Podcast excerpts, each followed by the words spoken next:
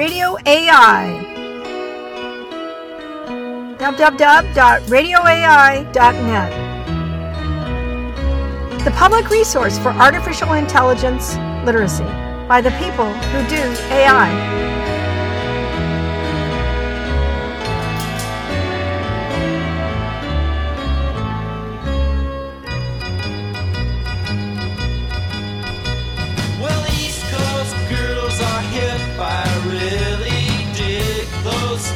The podcast is in two parts. This is part one. I'm Cindy Mason. I've worked on AI and robots at NASA, at UC Berkeley, and at Stanford University. In this podcast, I'll be your host, and we're going to talk about concepts and categories. I took a class at Berkeley called Concepts and Categories. It was by a professor of cognitive psychology called Eleanor Rosch. I had seen how cognitive psychology influenced AI, especially in the early ideas of automated vision and models of memory. But little did I realize how extensively the notions of concepts and categories would reach.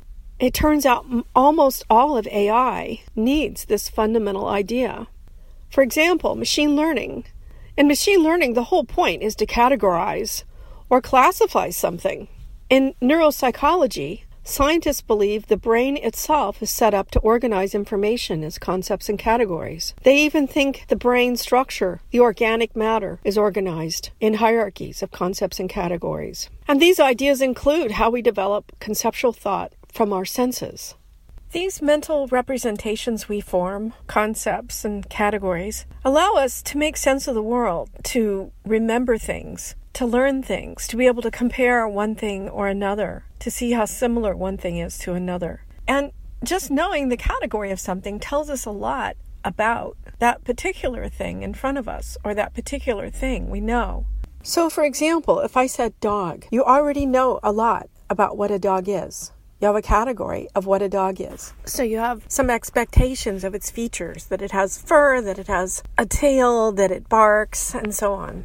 These mental representations we form, concepts and categories, it allows them to understand how it might behave, what it what else it can do, what it would look like, what its expected features might be. Most concepts, though, cannot be strictly defined. And so we organize concepts and categories around the best, quote, best examples. And these are also called like prototypes, prototypical, archetypical, common, and uh, they have the properties that are the most common for that concept. So there's a kind of definition or a description of the features in common that things in a category or things in a concept would share. So, for example, let's think about dogs again. We might describe the best concept or prototypical dog by saying a dog has four legs, it barks, it has fur, it has a tail, it loves balls, it loves walks, and it loves to smell everything. You might see a lot of dogs that fit that description when you're out for a walk in a park. So, now though, what happens if I introduce you to my dog Luke? He's got three legs. In fact, he's a three legged Dalmatian. So, he's definitely a dog. He's an awesome dog. He he loves to chase balls, he loves his walks, and he smells everything. But it doesn't exactly fit our definition. However, he's still a dog. There's usually a more salient set of features that kind of make something a classic example. And that helps us to know the category. And so this is the problem actually that plagues all of us, all of us people. And it turns out to be a problem in AI too.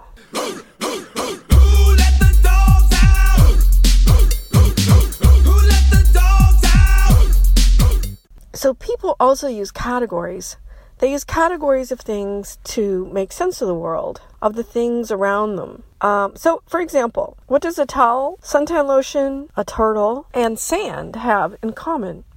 Well, you might say they are all beachy things, things you'd find on a beach. So, all these concepts towels, suntan lotion, turtle, and sand could fit into a category of things you'd find at the beach. If I said pink clock, or what about clown shoes? Would you imagine that these things belong to this category? You could say, well, one is definitely not a beachy thing, and one is definitely a beachy thing. Generally speaking, objects or concepts can actually fall into many different categories, and some seem to be a better fit than others. And that's kind of where fuzzy classification and fuzzy categories and sets come in. So, concepts and categories are closely related to our knowledge of the world, and it helps us to do everything to make sense of the world, to remember things, to learn things. So, concepts and categories are also really important in AI. So, next, let's look at how concepts and categories show up in AI. So, generally speaking, you might say that concepts and categories relate to just about everything in AI. In machine learning, we need concepts and categories because the main purpose is to categorize an image, a sound. We look at a collection of data and build an idea of what a concept is. We look at the features of the objects in the data set and create meaning by creating a concept. In computer vision, which we need in an automatic car or face recognition, we need to be able to recognize the objects in the image. So we need to be able to create a collection of attributes that somehow define what that concept or what that category of concepts is. We also need this for natural language understanding in order to understand what the meaning of what's being said is whether it's a word or a paragraph or an entire document. It's very useful to be able to summarize the meaning and to be able to say, are two things similar in meaning? Are they opposites in meaning? Do they relate in some way? This all depends on being able to say what the concepts are. Concepts and categories can also be useful in software agents where they need a basic vocabulary to understand messages that are sent back and forth. We can also use concepts and categories in robotics for understanding how to grasp an object. Have you ever wondered how a robot arm, the same robot arm that can pick up a cotton ball, something gentle and soft, can be the same robot arm that then later can pick up a coffee cup or something big and bulky and heavy? How does it know all these details of the objects and what needs to be done? How does an automated car understand the meaning of a gray plastic bag or a rock and then know what to do if it comes upon one? Have you ever thought about how we create understanding or meaning of a document of two different words? These core problems in AI are related to concepts and categories, a psychological idea. So you can kind of get the picture. Concepts and categories, it's really all over the place in AI. We hope you'll join us in part two, where we look a little bit more carefully and nerdily at some of the ideas around creating a computerized version of a concept or a category. I hope you will join us there. This has been part one of Concepts and Categories. Thanks for listening. This has been Cindy Mason for Radio AI.